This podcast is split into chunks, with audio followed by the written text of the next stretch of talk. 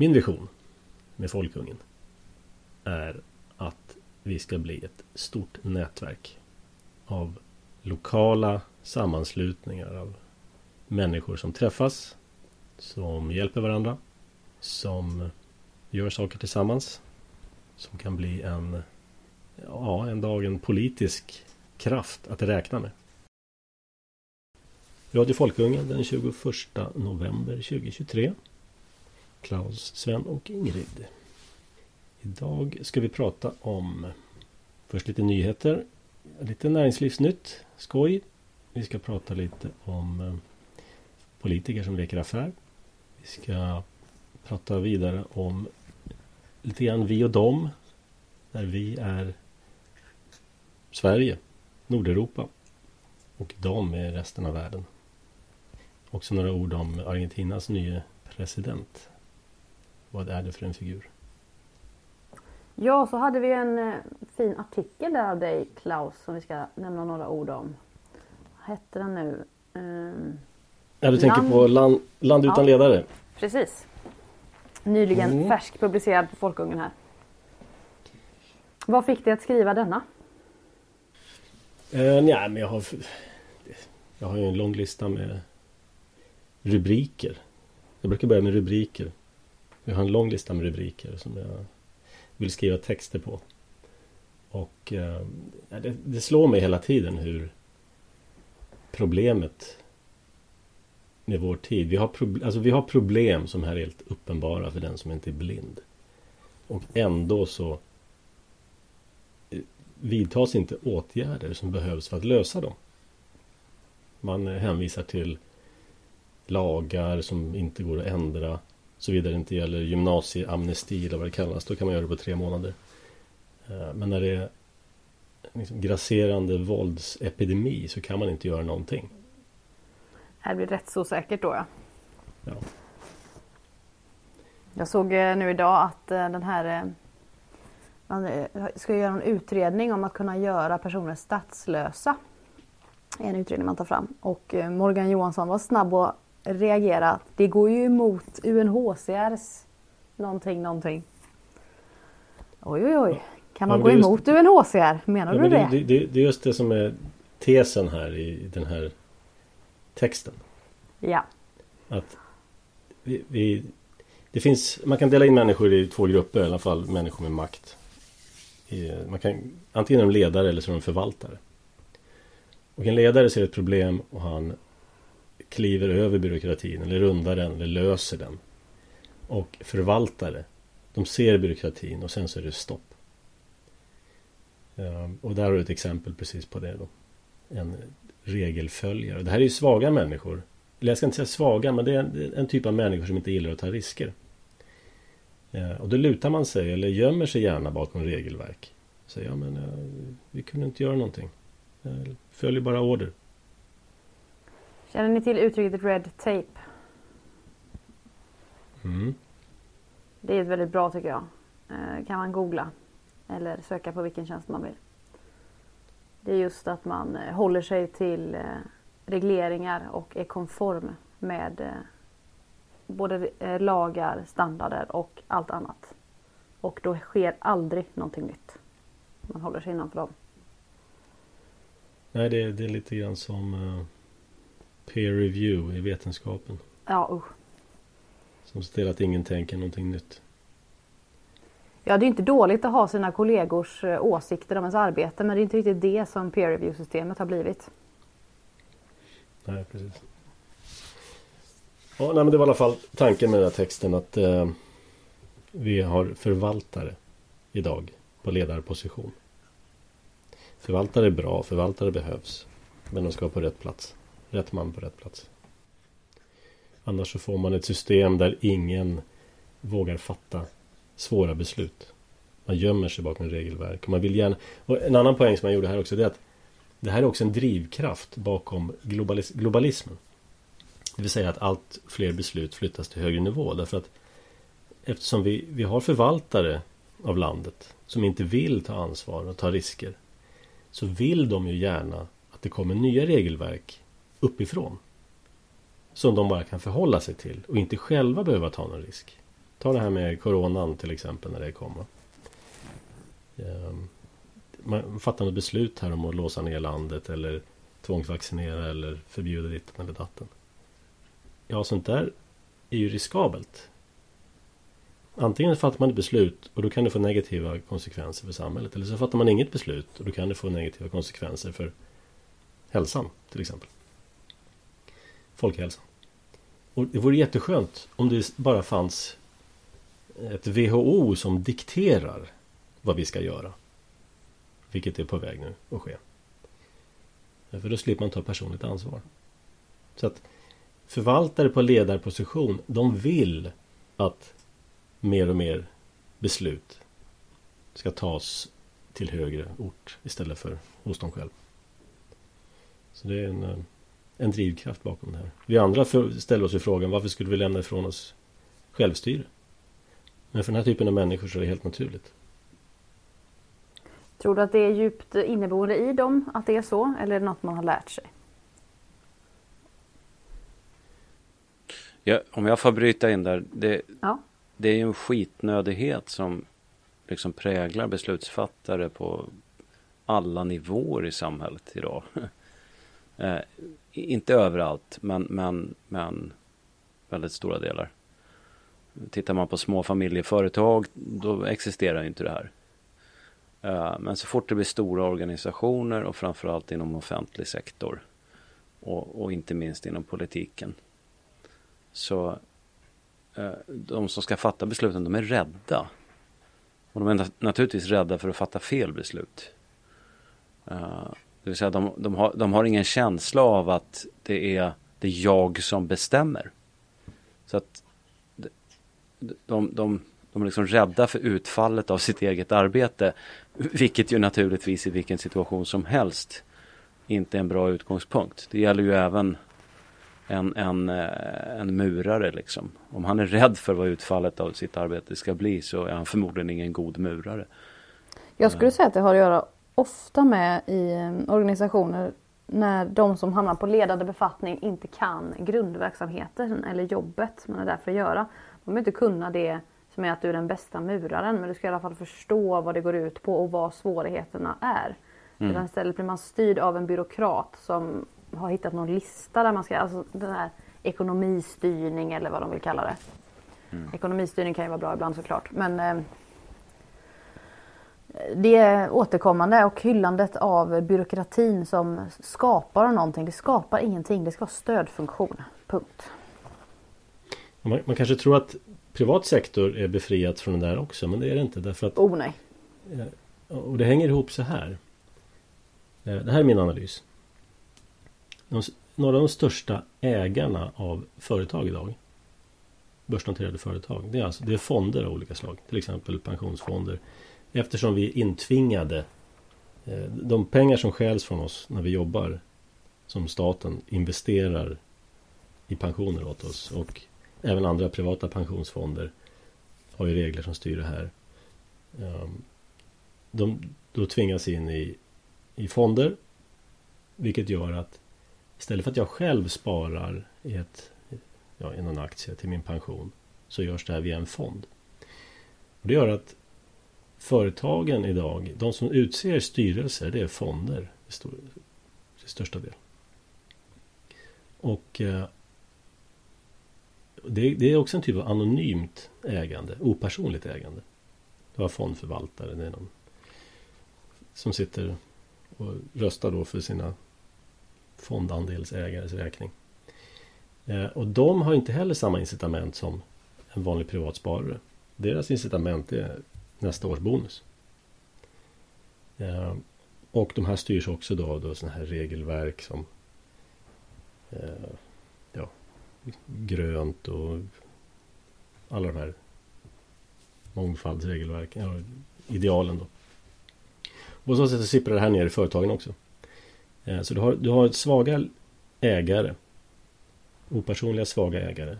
Och då får du en, en, svag och opersonlig styrelse och så får du en svag och opersonlig VD och sen så sipprar det här ner i organisationen. Så att eh, företagen de lider också av det här. Det händer också i mindre företag. Jag har sett det flera gånger. När det kommer in någon sån här lite kamreraktig typ och ska styra upp verksamheten och själva verket inte förstår vad man jobbar med. Jag var konsult på ett, eh, ett ganska stort familjeföretag för några år sedan. Eh, och sen så Jag kan säkert berätta det här också men eh, man skulle anställa då en så kallad HR. Och så sa jag dålig idé, gör inte det. Det gjorde man det i alla fall.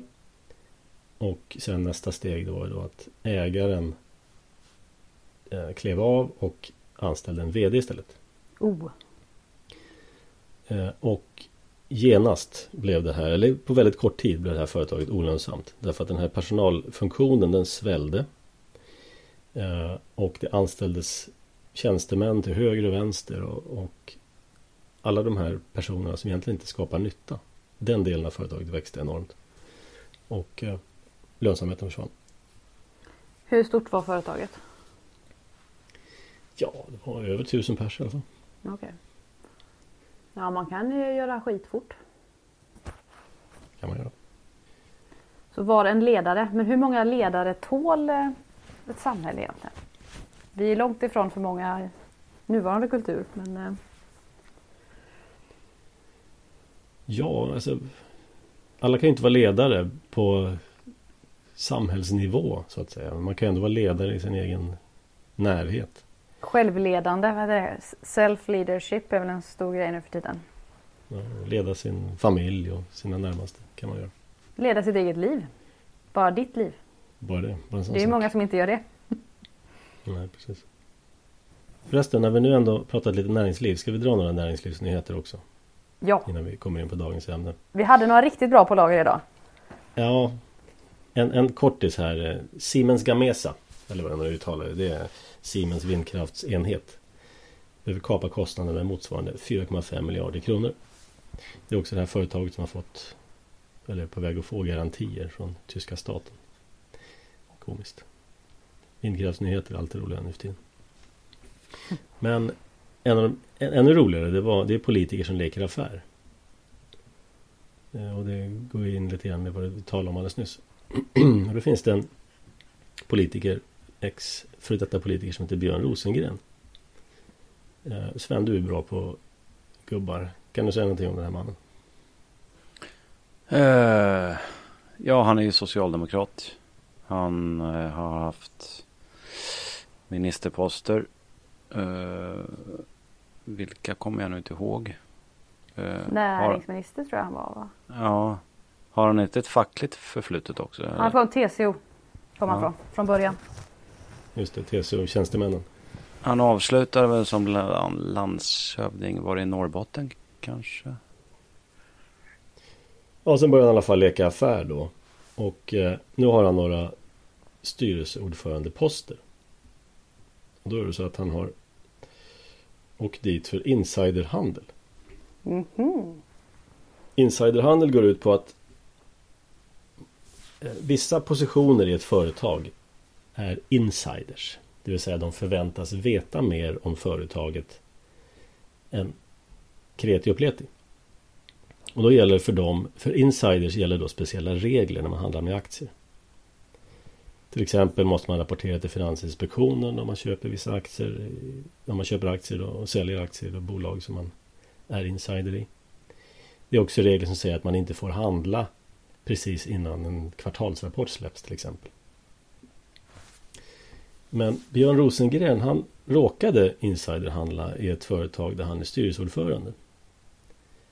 Eh, och då begärde Finansinspektionen då ett yttrande från honom där han säger att jo då, han har minsann, han hade köpt aktier i det här iSafe. Men det var ett misstag.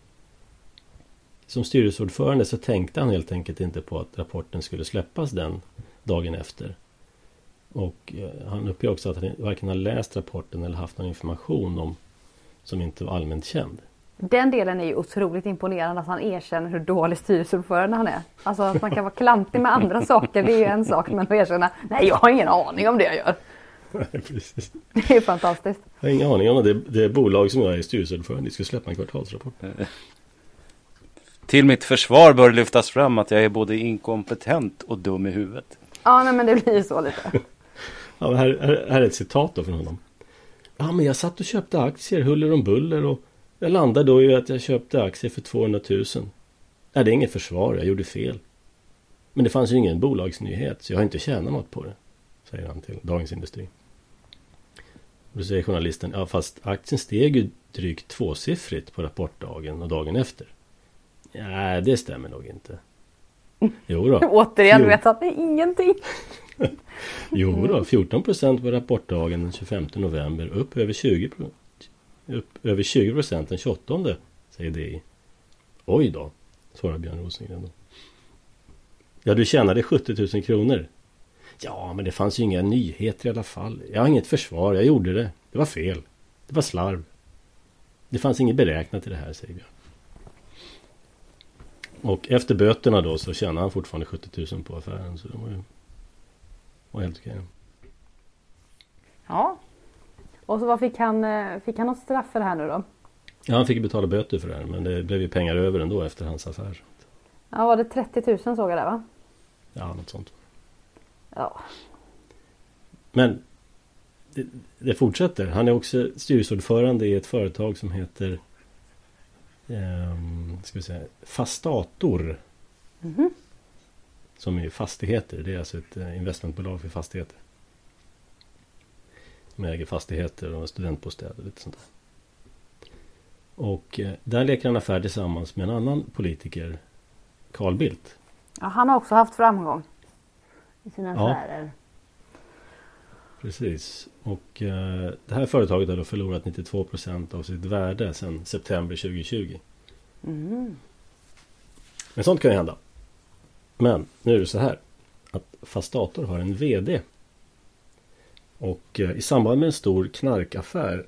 Med alltså tonvis med eh, ja, någon, någon typ av något vitt pulver. Så lyssnade polisen av då en massa kommunikation. Och I den här kommunikationen så fastnar då den här VDn i Carl Bildts och Björn Rosengrens bolag. Där han förklarar för eh, motparten då i samtalet hur man gör för att tvätta stora mängder pengar. Ja. Mm. Och det här har då Aftonbladet snappat upp och eh, skrivit om. Så att eh, så här då till exempel har han sagt. Joakim Kulen, Kulenstierna heter han. Kylenstierna tror jag man säger. Ja. Då säger han så här. Ja, jag har ju folk som sitter och jag stoppar in politiker och folk från Finansinspektionen i styrelsen för det här börsbolaget. Så då innebär det att det är helt vattentätt. Det är aldrig någon som kommer titta på det här bolaget. Säger Kulenstierna i ett samtal med en svensk affärsbekant 2009. Mm. Fastators styrelseordförande Björn Rosengren. Tidigare näringsminister. Ja, där, där har du det. Han blev förvånad när han läste det i Aftonbladet. Ja, det är klart man undrar. Det kan man väl säga, säger han och fortsätter. Ja, jag känner nog att jag tog jobbet med utgångspunkt i professionalism. Inte med utgångspunkt att jag varit politiker. Mm -hmm. Är det så det går till? Ni kommer väl ihåg det? Han eh, blev ju inte, det var inte avlyssnad, men de hade inte stängt av eh, micken där när han sa sina bevingade. Att Norge är Europas sista Sovjetstat eller vad det var. Ja, det var Björn, han, just det. Ja, det var Björn Rosengren också. Han har gjort en del grodor. Fast det är kanske, det är kanske en av de bättre saker han har sagt. Ja, alltså det var inte fel. Det var ju bara dumt att säga det liksom, på SVT. Ja, precis. precis. Ja, ja kunna lägga in Sverige där också. Ja. Det här visar ju varför folk tar in politiker i sina styrelser. Inte för att de är kompetenta utan för att de öppnar dörrar. Man kan tvätta pengar. Mm -hmm. Då tänkte jag vi ska prata om jag, vet att ni har lyssnat på den här intervjun med eh, Aron Flam. Tror jag Sveb-TV som intervjuade honom. Ja precis, det var Mikael Wilgert i lördagsintervjun. Just det. Och Sven, du reagerade på det här? Ja, jag har inte tittat på hela ska jag säga. Det har jag, kan jag erkänna. Ja, men vad bra. Mm. Då, får, då, får, du hugga in och rätta mig eller korrigera om jag far med, med osanning. Jag ska säga det också att om det låter konstigt när jag pratar så beror det på att jag råkar vara hundvakt åt min styvsons eh, stackars franska eh, bulldog. Andningsproblem då stackarn? Ja, han har ju två egenskaper som är rätt tråkiga. Han är dels oduglig och dels vanskapt. Så att eh, nu delar han ju det med, med en förskräcklig massa människor i och för sig. Och, och, han är ju snäll liksom många människor är. Eh, det är många människor också. Ja, trots sin belägenhet så att säga. Uh, men han kan ju låta väldigt konstig. Så det är inte jag som flämtar och flåsar om det uh, hörs. ja, de kan låta som små grisar nästan. ja, precis. Ja, i alla fall. Tillbaka till Aron Flam. Eh, jag ska väl säga så här. Han är en av flera personer som har levt upp efter händelserna i Israel eh, den 7 oktober. Eh, I Aron Flams fall så är det, har, han, han är ju jude då så att han, han har ju en så att säga mer naturlig koppling till, till Israel än, än eh, en del andra då ja, vad ska vi säga, samhällsdebattörer som jag tänker på. Han har också bott där som barn. Okej, okay, ja. Uh, Hans pappa var något, han är professor i ekonomi. Så han, är, han var någon gästforskare. Ja. Det, det finns en annan eh, sån här Facebook-debattör eh, och poddare som heter eh, Ronny Berggren som jag känner lite grann. Han bor i han bor i och kommer ifrån Örnsköldsvik då. Uh, hans stora grej är ju egentligen att följa amerikansk politik då. Men han är, han är väldigt, uh, säga, ja, känslomässigt investerad på, eng på, på svengelska uh, i, i Israel uh, Palestina-konflikten. Vilket jag tror har att göra med en kyrklig bakgrund. Då. Men det låter jag vara osagt. Men eh, de här och flera andra, de har en sak gemensamt som jag tycker att den här intervjun med Aron Flam visade väldigt tydligt. För att Aron Flam gav uttryck för åsikten att det föreligger nu ett, ett krig mellan den västerländska civilisationen eh, till vilken då man får, får eh, lägga Israel då enligt hans sätt att se på saken. Jag delar inte den eh, synen. Ja, de är ju med i Melodifestivalen nu. ja, precis. Ja, det är de du. Det har de faktiskt varit sedan jättetidigt. Ja, eh, men att, att det då är ett, ett, ett krig nu. Dels ett kulturkrig men även ett, ett ja, bevisligen ett, ett, ett fysiskt krig. Eh, mellan då den västerländska civilisationen och eh, barbarerna i öst. Eh, och då är det inte tjecker och slovaker jag tänker på utan eh, Mellanöstern och bortöver. Eh, och det här är ju då de här, e egentligen är det här det här gamla tugget om eh, ja, vi har, vi har en liberal demokrati i väst och, och, och vårt samhällssystem är minsann inte perfekt men det har visat sig vara det mest effektiva. Och, ja, ni har hört alla de här klyschorna. Mm. Eh, Ronny Berggren skrev i en Facebook-post att han, han, var så full av beundran för ledarskapet i, i, i Israel då, specifikt Netanyahu. Och så, så efterlyste han ett ledarskap för Europa. Mm. Och det måste ju då tolkas som att han ser framför sig någon, någon stark eh, man eller kvinna då som ska leda EU. Att... Alltså typ eh, som Ursula von der Leyens eh... Ja det måste ju vara det för att det finns ju inget land i Europa. Det enda när man pratar om Europa och ledning då, då måste man rimligen mena EU då. Uh... Hatar när folk blandar ihop EU och Europa. Ja, ja det, är, det är jobbigt. Usch. Mitt problem med det här det är att jag erkänner inte existensen av den här idealiserade västerländska civilisationen med sin liberala demokrati. Jag vet inte vad det är jag egentligen förväntas vara del av. Alltså du Sven gör inte det, du håller inte med där. Exakt. Ja. Uh, det här att, ja, nej men det här att jag skulle vara så väldigt mycket närmare i kultur än portugis än låt säga en eh, turk. Eller en ryss.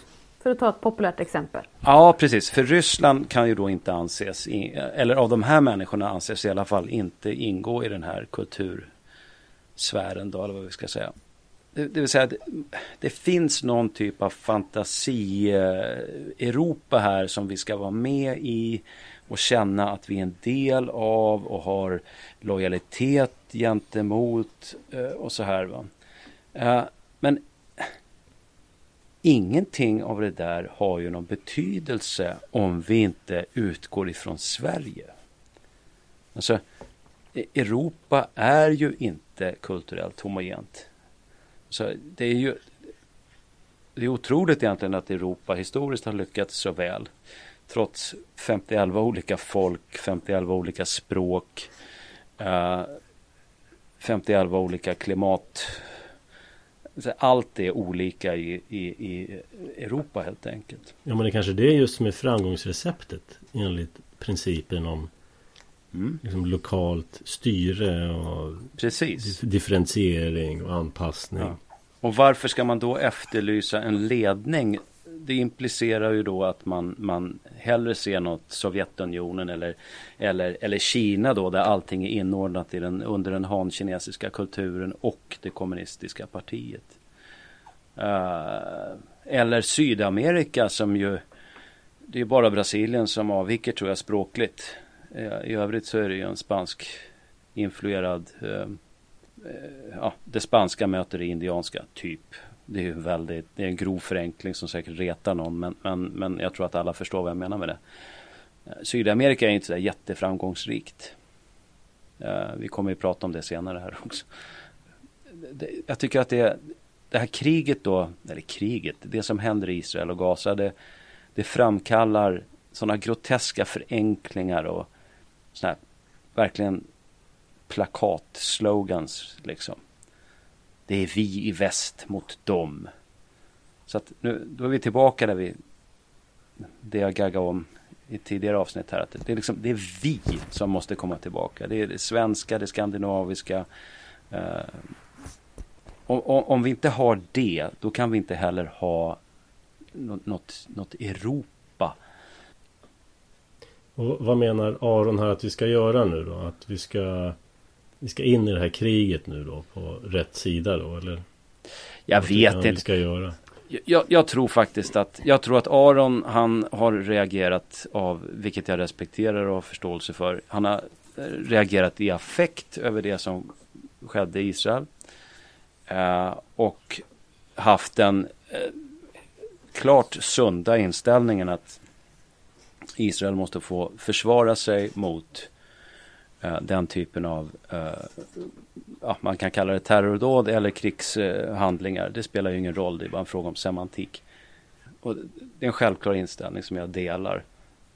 Men Sen har ju då, tycker jag uppenbart, Israel föresatt sig att jämna Gaza med marken. Och det är inte att försvara sig, det är, det är helt enkelt folkfördrivning och folkmord. Och jag tror att han sitter i en besvärlig sits nu eftersom han har tagit så stark ställning för den militära, alltså observera militära hanteringen. Uh, och hur, hur gör man om man ja, när det var 5000 döda civila då, då, då, då tyckte man att det var, var okej okay, Och sen så började det dra iväg och vi vet ju inte vad det här, jag vet inte vad det är uppe på nu, nu närmar sig väl 15 000 eller någonting. Då har man ju liksom ett problem. Och jag har många gånger i diskussioner då på sociala medier frågat människor som med en fas säger att Israel måste få försvara sig. Det, för vilken övrig, har, har de någon övrig gräns när det gäller död, civila dödsoffer i Gaza? Jag har hittills inte fått något svar. Lite märkligt. Mm. Ja, låt oss inte fastna på Israel. Just det här, det här Europa som man säger och väst, västerlandet, Europa, kulturen. Det finns ju liksom. För mig så finns det ett, ett Sverige. Jag har inte koll på 51 olika länder i Europa. Uh, och det har inte genomsnittssvensken heller utan det, det är en syntetisk, eh, EU är en syntetisk produkt utan folklig förankring. Men det är skönt då att vi har EU som står för en gemensam utrikespolitik. Vi har ju avsagt oss vår egen utrikespolitik nu. När vi gick med i EU då. Då slipper vi enkla människor sätta oss in i det där. Då får vi veta vilken sida vi ska stå på i alla konflikter. Ja, och sen så istället då för att vi har sju miljoner väljare i Sverige så är vi sju miljoner väljare eh, som del i ett väljarkollektiv som omfattar 350 miljoner väljare i EU. Nu hör vi din lilla vän där. Vad heter hunden? Miko. Miko. Ja. Miko, du får dämpa dig. Du låter som en gris. Han, eh, ja det är en blandning mellan gris och kanariefågel ungefär. ja.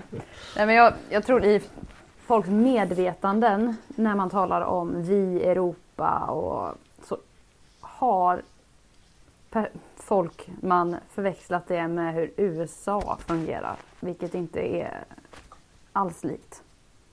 Nej. Men man vill ändå få det till den här federationen då. Ja, man vill ju tillhöra någonting stort och mäktigt. Det är det som är grejen. Man kan inte nöja sig med att bo i fylke. Där man har, liksom bor i sitt lilla hus med en rund dörr och har trevliga fester och eh, skrattar och spelar musik. Liksom. Det duger inte. Man måste vara med i Mordor. Det finns en uh, väldigt intressant berättelse om det där i Bibeln faktiskt. Oh, berätta. Nu blir det historia, eller histor, vad säger man, sagor och historia i blandning mm. med Klaus. Jo, nej men det är ju så att det här folket då som Moses, Israels folk som Moses befriade ur Egyptens fångenskap. De levde i en typ av fylke under ganska lång tid. De hade domare som löste deras problem. Eh, det är egentligen det man har en kung eller en makt till. Det är att lösa konflikter. Så man kan leva i fred. Och det funkar. Men då sa folket efter ett tag. Alltså det, ja, vi ser ju våra grannar här. De har ju kungar. De har ju palats och det är glitter och det är stora arméer. Och, så vi vill också ha en kung som leder oss i strid. Ja, det sa de då till den högste domaren då som var profeten Samuel. Till historien hör också att hans söner var odågor. Eh, de, folk tänkte väl att det kanske de som tar över det därefter så att det är bättre att vi skaffar en kung nu. Ja, då går den här Samuel, han går till Gud och säger, alltså de här, jag orkar inte med dem, nu vill de ha en kung. Liksom. Ja, men gör så här då, säger Gud. Säg till dem att det här kommer hända om de skaffar sig en kung. Och så drar han hela, ett helt kapitel med vad som kommer hända. Kungen kommer höja, han kommer skaffa massa, det kommer bli massa skatt. Unga män kommer han skicka i krig. Döttrarna kommer få göra tjänst som pigor. och så vidare. Folket lyssnar och säger ja, ja det är bra, men vi vill ha en kung. Ja, och då säger den här profeten till Gud, okej okay, jag, jag ger upp liksom, vad ska jag göra? Nej, det är, inte, det är inte dig, ta det inte personligt, det är inte dig de förkastar utan det är mig. Utan eh, ge dem en kung. Får vi se hur det går. Och eh, tre kungar senare då så var riket kaputt. Och allt hade gått i uppfyllelse. Så, ehm, så går det. När man då ska bygga imperier. Istället för att nöja sig med ett litet fylke. Som styr sig själv återkopplar vi fint till eh, mycket av folkungens eh, grundtanke om att hantera det mesta lokalt. Allt som Precis. går. Och för att inte tala om byråkrati som vi pratade om innan. Byråkrati är eh, fiende till mycket som ska fungera. Mm. Och Sven, du nämnde ju Sydamerika. Argentina har ju fått en ny president där nu som ser ut som, jag vet inte vad han heter ur X-Men. Den här Hans kalufs där är nog... Ja, den slår ju till och med Boris Johnson liksom. Ja, det är lite samma stil faktiskt. Jag vet inte vad man ska likna det vid. Det är okammat.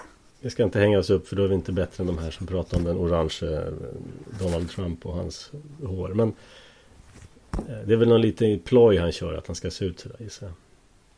Men vad är, det för, vad är det för figur här? Jag har sett en del libertarianer nu då som tycker att äntligen har vi fått en libertariansk president i världen. Nu, nu händer det. Han kan Österrikes ekonomi och eh, han ska lägga ner en massa myndigheter. Vilket han kanske har börjat med redan. Och det, det är ju gott. Men eh, vad vet vi om den här gubben egentligen?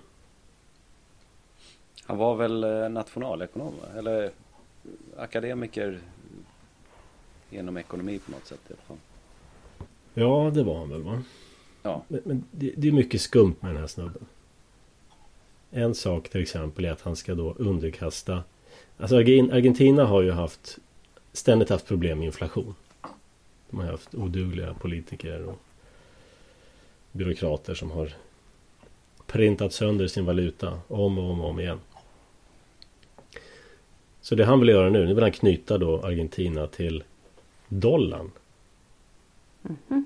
Samtidigt som BRICS-sfären håller på att krossa dollarns makt globalt.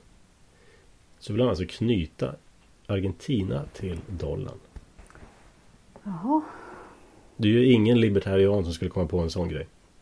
Motiveringen var ju bland annat eh, att av pedagogiska skäl så måste man, tyckte han, så måste vi lära det argentinska folket att eh, man, får, man, man får inte bara trycka pengar hur som helst. Alltså, och då tänkte han på peson då i Argentina. Men, men då kan jag då kan jag referera min, min arbetskollega som sa men hur tänkte han då när han skulle gå över till dollarn? Det är ju liksom är det några som trycker pengar så är det jänkarna. Ja, visst. ja så det är ett jättekonstigt eh, argument. Dessutom är det så att om han nu har makt som president att knyta sitt land till dollarn så har han ju också makt att förhindra att man printar sönder sin egen valuta. Så varför, ja. inte, varför inte använda den makten på det sättet istället? Precis, och behålla en nationell valuta. Ja, men, men sköta den ordentligt. Det är bara en sak. Han är också anknuten till uh, World Economic Forum. Uh, och uh, ja, han viftar med Israelflaggor. Och... Ja, jag, är, jag är mycket, mycket misstänksam. Hur är han knuten till World Economic Forum? Är han den här eh, sån här Young Leaders? Jag tror han var en sån Young Leader faktiskt. Okej. Okay. Jag har inte kollat det men jag vet att han har eh, Han har kopplingar till VEF Klaus Schwab. Han säger sig alltså vara österrikisk ekonom. Det är okej. Okay. Ja, alltså Österrikes ekonom kan man ju vara även om man är kommunist och folkmördare. Eh, det handlar ju bara om att man, att man förstår hur saker funkar. Det betyder, det betyder inte att man gör saker som är bäst för sitt eget folk. Ska man vara lite... Eh, får jag komma med en eh, ja, semikonspiratorisk framställning? Ja, det får du Jag ska bara säga det först att det första land han ska besöka som president sa han, det är Israel också. Okej. Okay.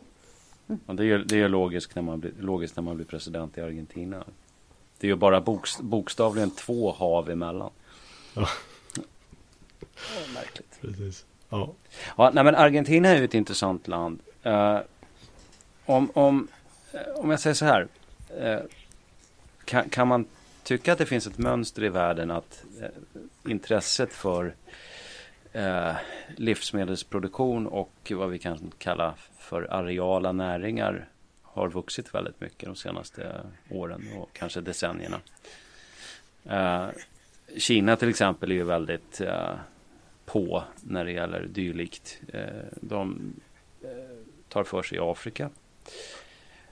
För väldigt länge sedan innan krig, eller väldigt länge sedan, men, men innan kriget i Ukraina och så vidare, då långtidsarrenderade Kina jordbruksmark i Ukraina för att säkra sin egen eh, sina egna livsmedelsbehov. Då. Uh, vi vet att Bill Gates köper aggressivt upp uh, mark för livsmedelsproduktion. Och Argentina är ju en uh, formidabel jordbruks nation. Köttproduktion på Pampas. Nöt respektive får, skulle jag tro. Jag är ingen expert, expert på Argentinas jordbrukssektor. Men det finns väldigt mycket jordbruk och inklusive köttproduktion i det finns gigantisk köttproduktion i Argentina. Om man tänker sig om, om det finns krafter ute i världen som vill få inflytande i Argentina med anledning av det landets status som kött och kornbod. Mm. Så kanske det skulle kunna förklara saker och ting. Uh, I alla fall att, att den här mannen uh, liksom lyfts fram. Alltså, han, han, är ju helt apart liksom. Det, det är jättemärkligt. Var kommer han ifrån liksom? Vilka är det som för fram honom? Det, man, man, man, blir ju inte bara president hur som helst. Liksom, utan det finns ju strukturer och, och det är politiska partier och hit och dit. Ja, så att han har ju vänner på något sätt. Påminner lite om eh, Zelensky. Ja, varför inte? Just hur man dyker upp ja. så bara. Ja. Kanske vi kan förvänta oss ett krig med Chile då? jag vet inte. De är ju, de är ju urgamla fiender. Mm. Ja, det är... ja, jag är skeptisk i alla fall.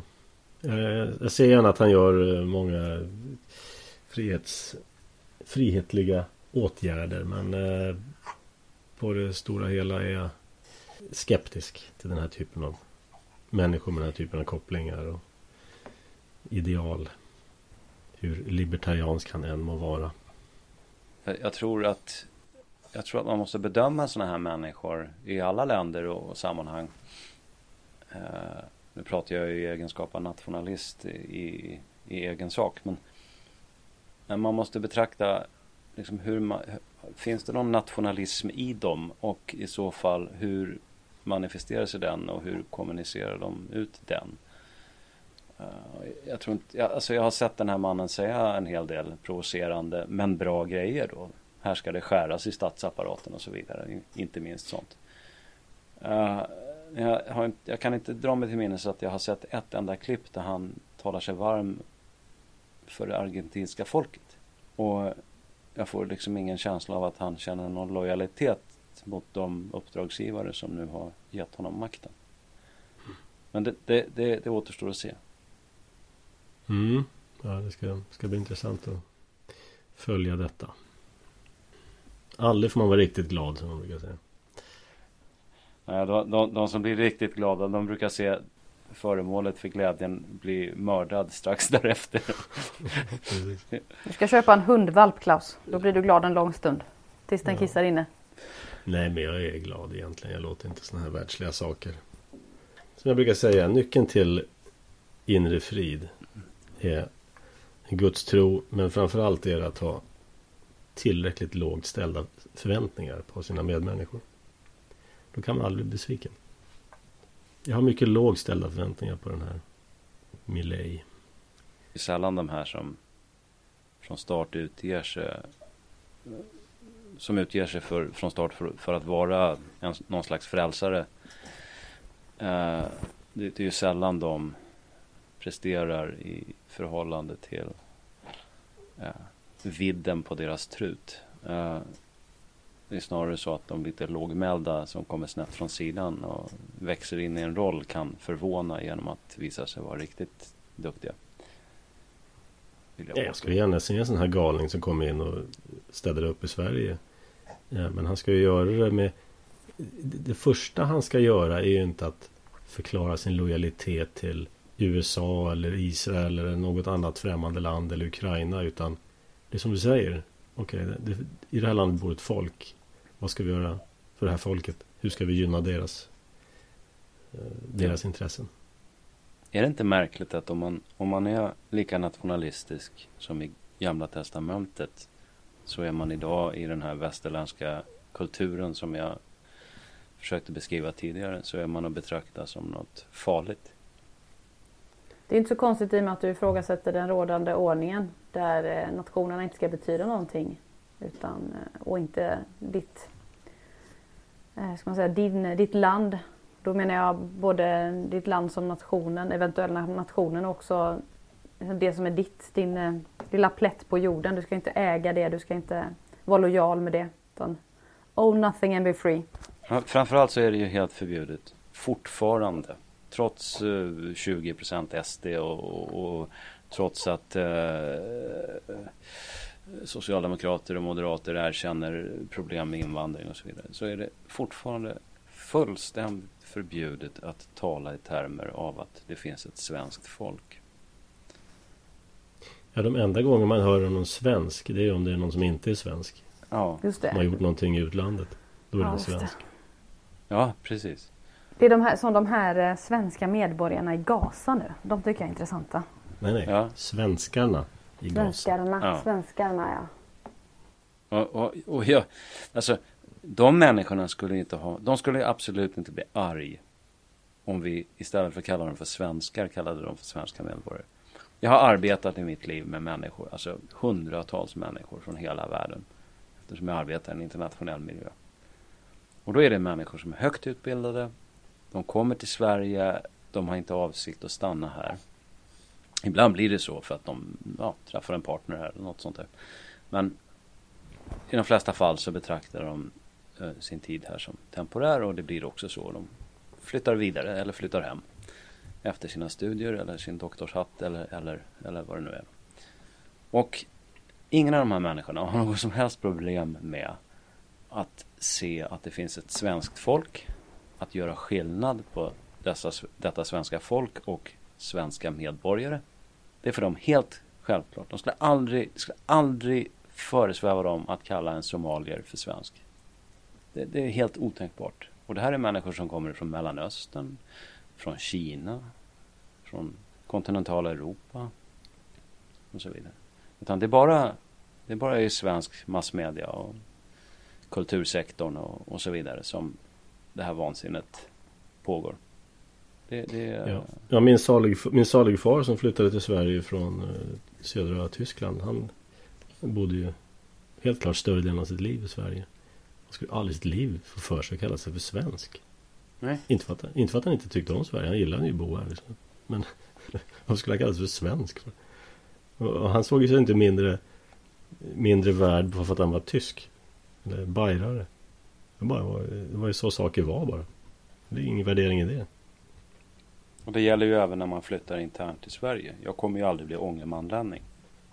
Även om jag mm. kommer, får jag leva ett, ett, ett uh, ja, till medel, medellivslängden för män, då kommer jag ha levt en majoritet av mitt liv i, i Ångermanland. Men jag kommer för alltid vara stockholmare. Och de här, de här Gaza-svenskarna Tror, tror, tror vi att de blir gladare för att vi kallar dem för svenskar? Eller känner de, tycker de att det känns lite obehagligt på något sätt?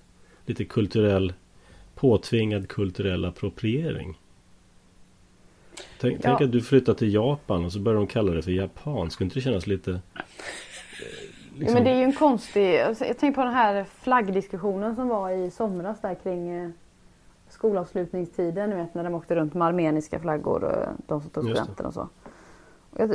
De, de ungdomarna de pratar med där, det, var liksom, det låter sådär som att man har hört det i skolan.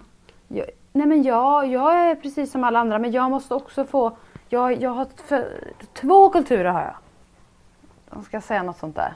Mm. Jag förstår faktiskt inte riktigt deras hållning heller. Nej men de har ju blivit hjärntvättade till att säga att jag är minsann också svensk. Ja. Ja fast jag, jag, jag tror inte att de är så intresserade av att säga att de är svenskar. Däremot är de intresserade av att tvåla till svenskar som, tar, som, som visar fräckheten ja. att, att ifrågasätta. Det vill säga det finns det här aggressiva. Eh, ja, det är bara, en, det är bara en maktgrej. Det är en maktgrej bara. Ja, precis. Jag kan, om, jag, om jag får använda ett pejorativt uttryck här så säger jag så här. Respektblatte. Och, och då fattar alla liksom vad jag menar förmodligen. Du, ska ja. respektera mig ungefär? Ja, ja, visst.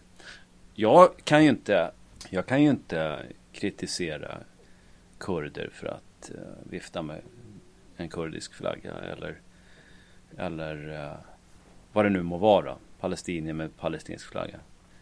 Uh, på skolavslutningar. jag kan inte heller kritisera dem därför att, för, för att de gillar sin kulturs musik till exempel. Eller traditioner och sedvänjor.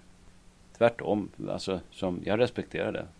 Hur, hur ska man kunna vara nationalist eh, och framförallt allmogen nationalist som jag själv betraktar mig som så kan man inte kritisera andra folk för att de vill ha sin allmogekultur kvar.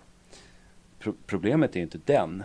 Och jag tänker inte heller försöka ge mig på att förstå den och, och känna glädje över alla andra folks kulturer. Det finns liksom lite för många folk för att, att sylta in sig själv i, i alla deras eh, sedvänjor och traditioner. Problemet är ju helt enkelt att de är här. Och att de är alldeles, alldeles för många och att, att de helt enkelt koloniserar vårt land.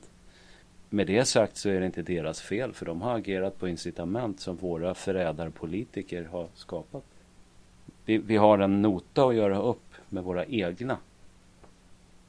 Det ska man komma ihåg. Mm, så är det. Det finns ju ett talesätt om man bara har en kula och man har en fiende och en förrädare. Vem skulle få den? Kan vi fundera på. Det säger vi inte här förstås, men det kan man ju fundera på. Vi kan kalla det för ett moraliskt dilemma. Mm. Man löser det hemma på sin kammare. Eh, jag tänkte att eh, vi har fått i forumet som vi för övrigt rekommenderar varmt så får vi ibland lite önskemål om saker att ta upp. Då har vi en eh, som har haft lite önskemål här. Hon gav faktiskt en ganska lång lista. Och jag hade tänkt att vi skulle ta två grejer men nu ska vi bara Eftersom tiden har gått så tänkte jag att vi ska bara ta en. Så får vi återkomma till de andra. Ni som inte är med i forumet, ni kan också gå med. Häng med i diskussionen.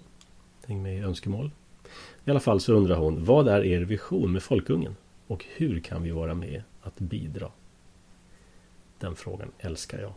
Hur kan vi vara med och bidra?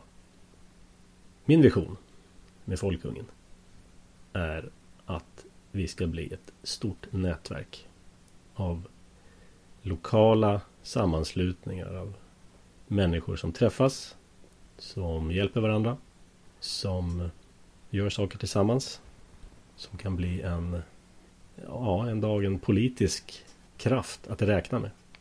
Och vi ska träffas i olika aktiviteter, fora, inte minst ungdomsprogrammet som jag håller på att jobba, jobba med. Inte riktigt färdigt än, men det närmar sig. Och eh, det är min vision om det här. Vi ska, ta, vi ska bli fler och fler människor som sluter sig till oss och förstår på det sätt vi förstår att sättet att lösa Sveriges och hela västvärldens problem det är att återföra politisk makt till lokal nivå. Det som så vackert kallas för subsidiaritetsprincipen i EU och som totalt ignoreras och görs tvärtom. Dels det. Men dels också genom att återskapa en sund kultur eh, på kristna värderingar. Utan en sund kultur på goda värderingar så kan man ju... Det spelar ingen roll vilket statsskick du har. Demokrati eller diktatur eller vad som helst. Det spelar ingen roll. Ett, eh, ett sunt folk med sunda värderingar. Det är viktigare än om man 349 riksdagsmän eller bara sju eller om man har en kung eller vad man nu har. Det är min vision med folkungen. När du säger återskapa så indikerar det att det en gång fanns. Ja. Vilken, eh, vilka element av denna kultur är det du, vad är det du blickar tillbaka på? Eh, jag blickar tillbaka på, man kan ju gå, ja, vill man gå tillbaka till bronsålder så kan man göra det. Men eh, jag menar en, en kultur där av starka människor som löste sina problem själva utan att skicka upp dem till en nivå. Eh, var det en buse, ja, då tog man hand om busen. Eh, skulle man bygga en väg så byggde man en väg. Skulle man gräva en brunn, ja då grävde man en brunn. Skulle man bygga en lada, då byggde man en lada. Man tog hjälp av sina grannar. Där, där man inte hela tiden förlitar sig på myndigheter och andra personer. Man är sin egen myndighet. Det behöver inte bara vara myndigheter tänker jag utan också den här passiva konsumenten av sitt liv. Ja. Bara att eh, fixa eh, folk som bor eh, i en hyresrätt i många år som inte kan skruva en skruv själv. Precis. Och eh, en typ av bildningsideal som rådde förr i världen. Till och med arbetarrörelsen hade ju ett bildningsideal. ABF en gång i tiden var ju en alldeles utmärkt rörelse. Så att eh, det är visionen. Helt enkelt att återskapa en sund kultur genom eh, upplysning, genom att vi träffas och gör saker tillsammans. Ja, det är visionen och att det ska bli en kraft att räkna med framöver. Har ni tänkt på det idag att många koketterar med hur obildade de är? Det där kan inte jag. Det behöver inte jag kunna för mitt jobb. Ja, jag jobbar med det. Jag klarar mig här. Mm. Jo, jag, jag träffar ofta människor som närmast ger uttryck för en stolthet över sin egen okunskap. Exakt så. Och uh, det, det märkliga är, om jag ska rannsaka mig själv. Det märkliga är att jag inte föraktar dem. alltså, uh, det där lät ju konstigt. Men... Det är för, det är för att du är en sån tolerant människa. Tol ja, tolerant men... och inkluderande. Du är, go du är god. Nej, men jag har fel och brister och är ofullständig precis som människan är. Och, och, och, och, och kan vara snabb och döma och allt det här va. Men jag, om jag ska tolka det där beteendet från min sida själv så, så blir det helt enkelt så att det är så normaliserat så att jag förmår inte reagera längre. Och det är ju frukt, det är fruktansvärt. Det är normaltillståndet. Det är de bildade som helt plötsligt väsentligen avviker. Medan man träffar en fantastisk mängd människor som är helt okunniga. Då kan du fråga vederbörande nästa gång. Och du, har du rösträtt? ja. ja. kanske skulle lämna in den. Nej men det, det, är min vision med Folkungen. Vi ska träffas. Varje gång vi har en sån träff så känner man sig så otroligt uppiggad och optimistisk. När man träffar likasinnade. Så det, det, är min vision. Vi ska träffas, vi ska göra saker, vi ska bygga nätverk och vi ska bli en kraft. Har ni någon vision för Folkungen? Det, det är så här, om jag får lägga till en sak där så och det här är ju, det är svårt att klä det här i positiv förpackning då. Vi vill ju gärna försöka göra det. Så långt det är möjligt bara. Men de, de, de flesta som tilltalas tror jag av att läsa på sidan eller lyssna på oss. De känner en oro inför framtiden. Eh, och har en bestämd uppfattning om att Sverige är på väg helt fel. Och att konsekvenserna kan bli fruktansvärda. De måste inte bli det, men de kan bli det. Och inför en sån framtid så behöver man ha vänner. Det är en uråldrig sanning. Eh, man måste ha vänner och nätverk. Därför att när den här ofantliga sektorn och det våldsmonopol som vi i praktiken inte har, när det kraschar, då, då är det vad man förmår göra själv tillsammans med sina allierade vänner som betyder någonting. Och det vill jag nog påstå är också en del i det här. Jag har fått många nya vänner genom vårt arbete. Jag vet flera andra som har också. Så att, jag eh, träffar helt fantastiska människor. Alltså man måste nätverka även som en försäkring inför en framtid som kan bli besvärlig. Där man, där man behöver likasinnade vänner helt enkelt. Så här, vårt, vårt folk är äldre än staten. Och vårt folk kommer överleva den här staten också. Ja. Så att uh, den kommer försvinna innan vi gör det. Och sen var det nästa fråga då. Hur kan vi vara med och bidra? Frågar hon. Ja, det finns många sätt att vara med och bidra. Och till exempel om man läst någonting som man gillar. Dela. Kostar ingenting. Ehm, försök dra med andra människor att läsa det vi gör, lyssna på det vi säger. Var med på de grejer, aktiviteter som vi ordnar om det finns någonting i närheten där du bor. Eller dra ihop ett gäng människor och gör en träff under Folkungaflagg. Och bjud, bjud gärna med oss så kommer vi dit. Jag kommer dit i alla fall. Um, Klaus, vi får göra en Göteborgsträff. Ja, men jag har ett gäng faktiskt som håller på att jobba på det. Ja, men vad bra. Så att uh, Göteborg står, kommer det bli ganska snart. Efter årsskiftet. Vi kommer ha en förening här snart också som man kan gå med i. Gå med i den. Och uh, aktivera dig där. Har du någon speciell förmåga, superkraft eller bara en vilja att göra någonting på, i Folkungen. Hör av dig. Skriva. Är du bra på bilder, video, ljud? Har du åsikter? Hör av dig. Det är kort om vår filosofi och hur man kan vara med och bidra. Och bara det att hon hör av sig och säger kan ni prata om det här? Det är också en typ av bidrag. Det är väldigt bra. Eh, jag uppmanar till mer kontakt med er som lyssnar och mm. läser. Alltså kommentera på artiklar på, mm, på folkbokungen.se. Prata i forumet. Mm. Hon hade fler frågor här som jag inte ska Vi ska inte diskutera dem men hon, Till exempel om faderskap och moderskap eh, De mest utmärkande historiska händelserna som format vår samtid idag. Filosofiska frågor, filosofi kontra politik. Sveriges kungar och deras makt genom tiderna. Där har vi expert på ämnet. Ingrid, det blir du som får ta den pucken. Ja. Och mera.